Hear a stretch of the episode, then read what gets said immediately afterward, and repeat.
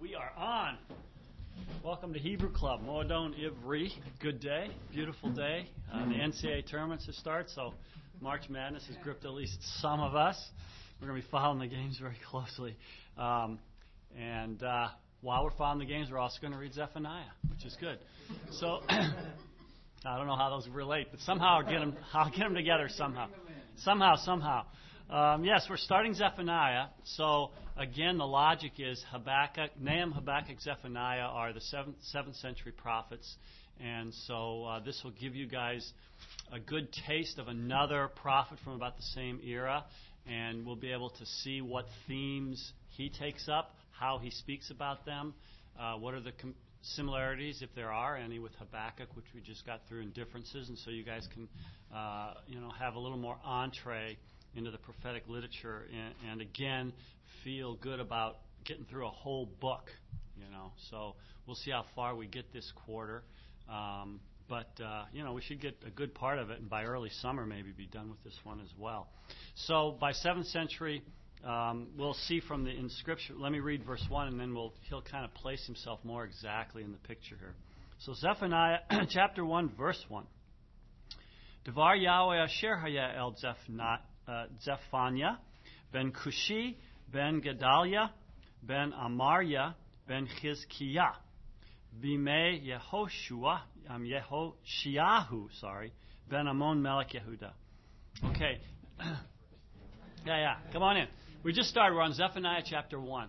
Um, the word of the Lord which was. And notice that a lot of times translations will uh, translate this the same way as New Testament ginomai uh, came, the word of the Lord came, but this is a typical formula that you'll see even in. Uh, we saw this also in uh, the historical books in 1st and 2nd Samuel. The word of the Lord was to. Now notice this is the longest genealogy, I think, of any of the prophets. Zephaniah. Um, notice the name. I don't know if the etymology holds or not, but Zaphon, the root means um, uh, is the name of a mountain or north, but it's also the name of a Canaanite god. So Yahweh is Zaphon. So, for example, some scholars suggest that this is a polemical name. So um, Yahweh is the one who is truly God. All right. But again, just like so many of our names, etymology has nothing to do with anything. And by this time, it may just have been picked because it sounded good. All right. His mom had 12 other kids. What are you going to name them? but again, you do see the Yah element. So, so many um, and we'll see this. Uh, I want to make a point of this a little later in the text. A lot of names have that Yah ending um, because uh, you know we're assuming that the, these people were the people that worshipped Yahweh. Okay, so son of Cushi. Okay, um, again, this is suggested. Uh, a lot of translations will gloss this as Ethiopian, so suggesting something about his racial background. All right, son of Gedaliah. Yes, go ahead. Cush, yes, because Cush sometimes translates Nubians or Ethiopians. So it's so you know again you never know for sure, but it's suggested that he is from that lineage, a, a, a different race of people, Cushi. Because Cushi is the gentilic, a Cushite, someone from Cush. Okay, so son of Gedaliah, son of Amariah, son of now look at this name, son of Hezekiah. Hezekiah. All right, now uh, it would work, although he would be quite young when he was a prophet, for him to be the great great what great great grandson of Hezekiah the king, if this is who it refers to. Now, see, you would think it would put Hezekiah the king to remove all ambiguity, but it doesn't. But then on the other hand, why does it want to go back this far to get to Hezekiah if it's not? So there's arguments both ways as to whether he was of royal descent or not. All right. And now notice, in the days of Josiah, Josiah reigned from about 640 to 609. So notice the second half of the 7th century, 640 to 609. And uh, as you will remember, then, this is the time when Assyria was coming to an end and Babylon was rising on the scene. So Nineveh was destroyed in 612, for example. Um, most, I think the consensus is that Zephaniah was written before Josiah's reform. Remember, Josiah had that big reform because um, he talks a lot about the religious state of Judah being pretty bad. So, again, that's just a guess. which would make it before 625, and so some suggest it's just a little before 625. And again, we don't know. Okay, other than it was during the reign of Josiah, son of Amon, king of Judah. All right? So it's kind of an interesting superscription, different than, if you guys will remember, Habakkuk, who has nothing, just the burden which Habakkuk the prophet saw. So we don't know nothing about Habakkuk, and here you got his genealogy. So it's very different how the prophets will introduce the book. Okay? Questions on verse 1? All right. he really gets right into it here, as you will see. Verse 2. Asofa safe. Okay, notice. Asofa safe kol me'al peneha adama ne'um Yahweh. All right. This is a really interesting construction here. Asof is an infinitive absolute from the root asaf, which means to gather. Okay? The second word, as it's pointed in the Masoretic text, is a qal, or uh, hifil imperfect from suf, the root suf, which means to bring to an end here. So I, the, the word asaf, notice it's a shortened imperfect. Shortened. It's not asif, which you would expect. It's asaf. Um, but uh, again, it's obviously not a jussive form. He's not asking, he's making a declaration. So it's usually translated, I will bring an end to. Now, what's weird about the construction is that you have the infinitive absolute from one root followed by the finite verb of another root. See, so the first root is asaf, the second root is suf. Normally, you would expect the infinitive absolute to be the same as the finite verb. There's only like three or four places where this happens. Um, Another one is Jeremiah 8, verse 13, which has Asof. And you guys might want to turn there because this is so unusual. It's worth looking at. Again, Jeremiah chapter 8, verse 13. Jeremiah 8, verse 13. Notice the first two words Asof, Asifame. Again, that Asifame is from the root suf. And here you have the full imperfect form, hifil form. See asif plus the um, suffix on it. So it's normally translated, I will completely bring an end to. So that, uh, notice, it's usually translated or understood as the infinitive absolute functioning in the same way that it normally would. But that here there's a play on words, or maybe it was some kind of, maybe in just this case it was an idiomatic expression, you know, because of the same roots, asaf and suf, and kind of playing with them, you know. You, you'll, you've noticed in our reading that Hebrew likes plays on words a little more and assonance, things that sound the same, maybe more than we're used to in English. Um, some of the grammarians simply say that asaf is that this is just a mistake in the pointing. Because it only happens here, it happens in Jeremiah, happens with some other words in Isaiah which are textually suspect too. All right. All right, so if we translate, I will bring completely end everything, kol, pause, Me'al, from upon the face of the Adamah, of the earth, Ne'um Yahweh, says Yahweh, or utterance of Yahweh. Have we run into Ne'um yet? it's a frozen form. And, uh, yeah, we may have seen it. It almost always, except for a couple exceptions, has Yahweh as the second part, as the construct form, all right, or as the genitive form. Notice Ne'um you always see it in this form, and uh, syntactically, it can close prophetic speech, occur in the middle of it, or uh, at the end of it. Um, it occurs with other formula like Ko Amar Yahweh, thus says Yahweh. Um, and uh, you will see a form in Akkadian, it's Uma or Numa, that is pretty widely used in uh, diplomatic language in the land. So some suggest that it comes from that usage or it's cognate with that, but it, it usually accompanies reported speech and Yahweh almost always, except for a few times. The Ne'um of Bil'am in Numbers 24 is an example, but the prophet says it. Or in 2 Samuel 23, another one where David, the utterance of David. So the last words of David, it's Ne'um David. Um, there may be a couple others, but by and large, you'll see it with Yahweh. It's kind of interesting in its usage there. All right. Any questions on verse two? All right, good. It's fairly simple so far. Well, actually, yes, Brian. Um,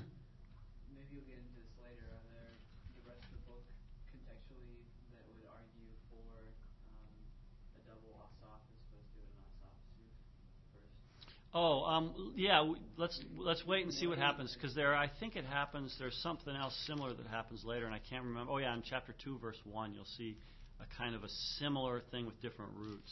Kind of depends on if he's starting out in judgment or in comfort. Yeah. Uh, Yeah. Another thing about Zephaniah, right, that you'll be able to see is that this is a very. You'll see a nice, typical way prophets goes. Oracles against Judah, oracles against the nation, promise of restoration for God's people.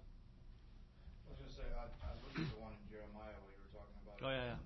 But the, it, it doesn't look like it could be a, a devil lost out, but I mean, if, even if it was like in form, there's still both surrounded with it like a negative connotations. Even this one has like all the Yeah. destruction around it, so either way, you got to add a new definition. Well, It's asaf can mean to gather in a positive sense, or to gather as that's right, yeah. as uh, take away. So I so mean, the conceptual signified is still bad. Similar. Yeah, it would be right.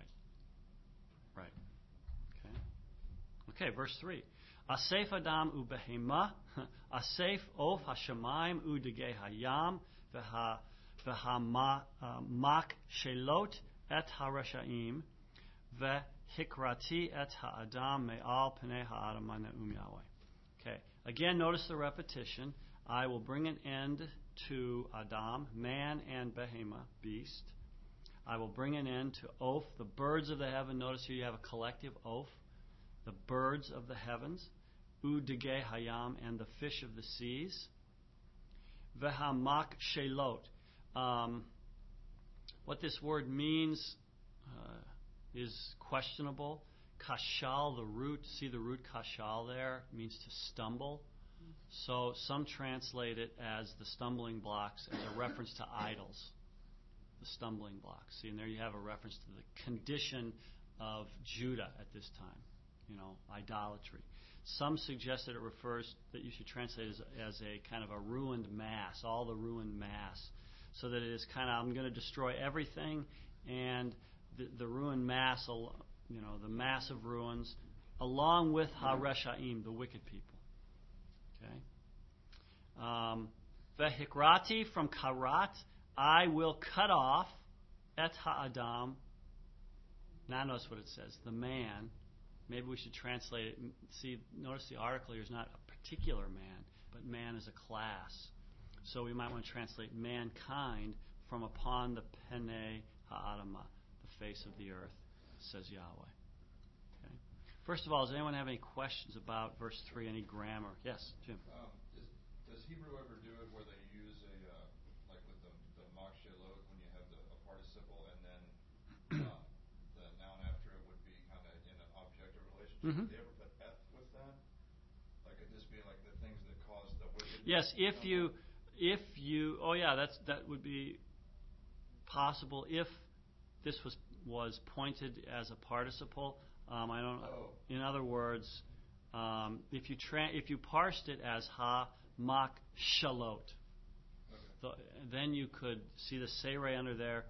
Mhm. Um, there's a noun that um, is used just a few times like that, and that's why it's usually translated. But there are some grammarians who think you should point it as a participle, Okay. which would make your translation um, more arguable. Does Kashal have a hit though? Yeah, to cause to fall, to Oh, cause to stumble. Okay. Yeah. Good. Um, yeah, so notice ha'adamah, if you think it just refers to the land, by the end of verse 3, you kind of get the idea he's talking universal destruction. It becomes kind of important because it seems as if he starts right in with, I'm going to destroy the whole world. See this universal picture. And then he's going to zero in on Judah. All right, so there's a narrowing that's going to happen in verse 4. Um, and Adama is used in other places to refer to the whole earth. So that's the point. Especially when he gets in, I'm going to destroy all the fish and et cetera, et cetera, all the birds. You're thinking, oh, this is not just Judah, this is everything. See? So you have God, boom. Now, verse 4. Venatati yadi al Yehuda ve'al kol yoshve Yerushalayim vehikrati min hamakom hazeh et she'ar ha'ba'al et shem ha'kemarim um, im hakohanim. okay. Did you everybody see I had to jump the line below? Okay. Sometimes it occurs above, sometimes it comes below. That's what happened there. okay. And I will stretch out. What's the root of natiti? From nata. And I will stretch out yadi, my hand, over Judah. See the narrowing? And so you can see how the logic of the thing is flowing from universal to particular. And I will stretch my hand over Judah and over all the inhabitants of Jerusalem. This is a another participle um, qal from Yashav, all the inhabitants of Jerusalem. Here's the word vehikrati, and I will cut from Hamakom Hazeh, the place, this place, et She'ar Habaal. She'ar means uh, remnant, the remnant of Baal. All right? And notice it's in construct form. Uh, even though there's a qamets under there, the construct and the absolute form look the same. All right? And notice where the accent is. So, She'ar Habaal. So, um, uh, evidently there was, I mean, you know, remnant of Baal. Does that mean that some um, Baals have been wiped out, or is he just using remnant of Baal as a uh, something that happens? You know, there's going to be destruction, and then I'm going to even wipe out every remainder that's left of Baal. See. Um, notice how the rest of the verse then. So I'm going to I'm going to wipe out the remnant of Baal. Uh, et Shem HaKemarim, um, with the name of the Kemarim as a noun. It's it's not that common. Komer, it ref- it means priests, but it usually is, I think always idol priests, idolatrous priests. See, with the Kohanim, with the more regular priests. See, so I will cut off from this place the remnant of Baal. Um, and then the et could either be another direct object. See, I will cut off remnant of Baal, the name of the priests, along with the other priests. So the idolatrous priests along with the regular priests. Okay? Questions on verse 4. All right, good. Verse 5. Ve'et ha-mishtachavim al haganot litz. Oh, here, this is interesting. Litzva hashamayim. Ve'et ha-mishtachavim ha-nishba'im la'adonai ve'ha-nishba'im be'malkam. Okay. And those who worship. What's the root of this participle? Mishtachavim. Anyone know the root? This is the only root where this con- uh, this conjugation occurs in the Bible. It's a hishtafel from chava, chet vav he, and it always means to bow down or to worship. Okay, and those who bow down on Hagagot on the roofs, on the rooftops, to the Zavah Hashemayim, to the host of heaven. See, so notice he's kind of being specific about the uh, different idols that people were worshiping. All right. Now the next one, and those who mishtachavim again, those who bow down, those nishbaim who swear to Yahweh. Notice that that's a nifal participle. Okay, so those who bow down, that is those who swear to Yahweh, and those who nishbaim swear by Malkam, their king. Okay, now I want you to look at Malkam. It's very interesting here because if you keep the Masoretic pointing, it's pretty simple, right? Their king, by their king. Um, most scholars would suggest that here they're using king as an epithet for the gods they worship or the god they worship. Not so it's not referring to the king of Judah, but to their king, i.e., who's king in their hearts, their God. All right. But notice if you look at footnote D, notice what the Septuagint has. They have the reading Melchum, Melchum, which equals Milcom. And it makes a lot of sense. So notice that the Septuagint suggests you don't read Malkam here, but Milcom. Now, Milcom is the name of the god of the Amorites. There have been. I was checking this out a couple. Days, I guess this morning actually, and there's a.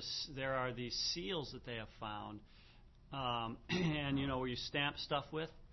It's kind of interesting what they found. They found, um, um, like for example, Yahweh is light, the seal. Um, the god of uh, Edom is Chemosh. Chemosh is light. And they found Milcom is light. And so the God that the people worship, you know, you have kind of seals like that. And so Milcom is mentioned also in relation to Samuel, if you are not Samuel, Solomon. Remember when Solomon married the Sidonian wives and they took away his heart and he offered sacrifices to the detestable gods, uh, and it names the gods of uh, Edom, Chemosh, and then um, Milcom. All right. So some suggest that you don't want to read their king here, but it's it's referring to see notice those who bow down and swear to the Lord, and those who swear by Milcom. Okay, what kind of people would this be? Idolaters, but notice syncretists. See, they both worship both God, Yahweh, and false gods. See, so there's this mixture that is perhaps being described in seventh century Judah um, in Zephaniah here. That's in the background. So you see you have people worshiping the stars of the heaven, those who swear by Yahweh, swear to Yahweh, and swear by Milcom.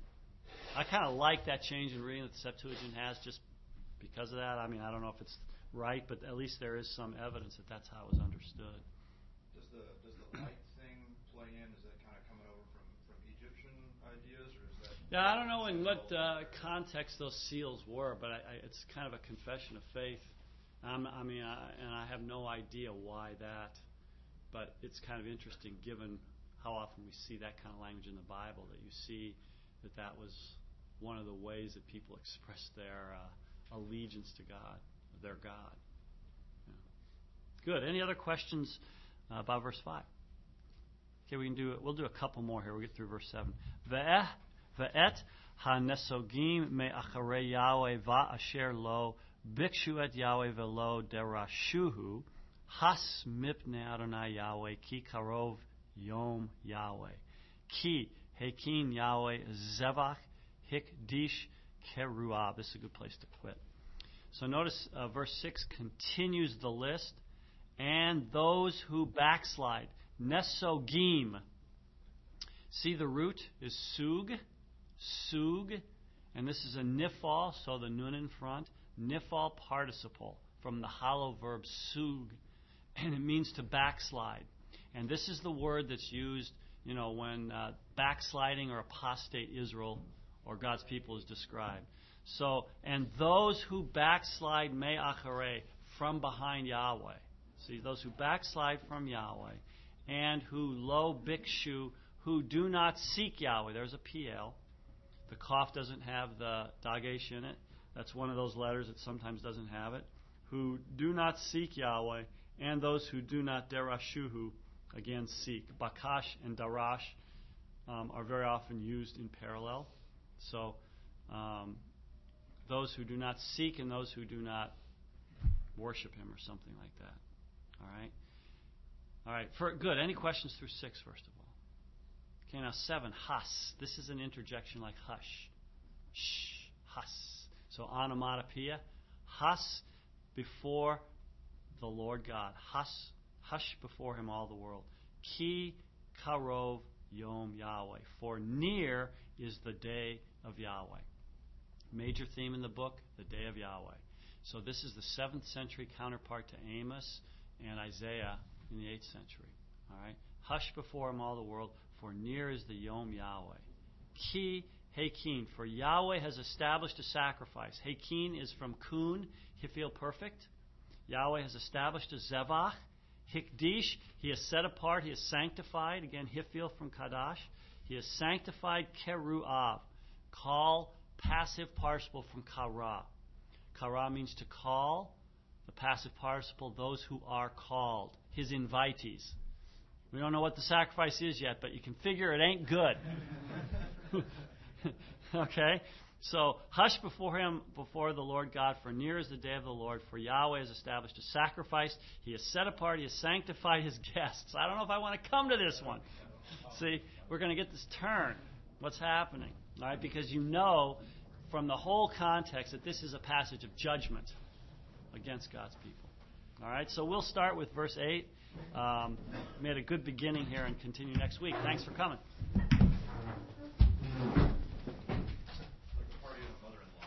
Like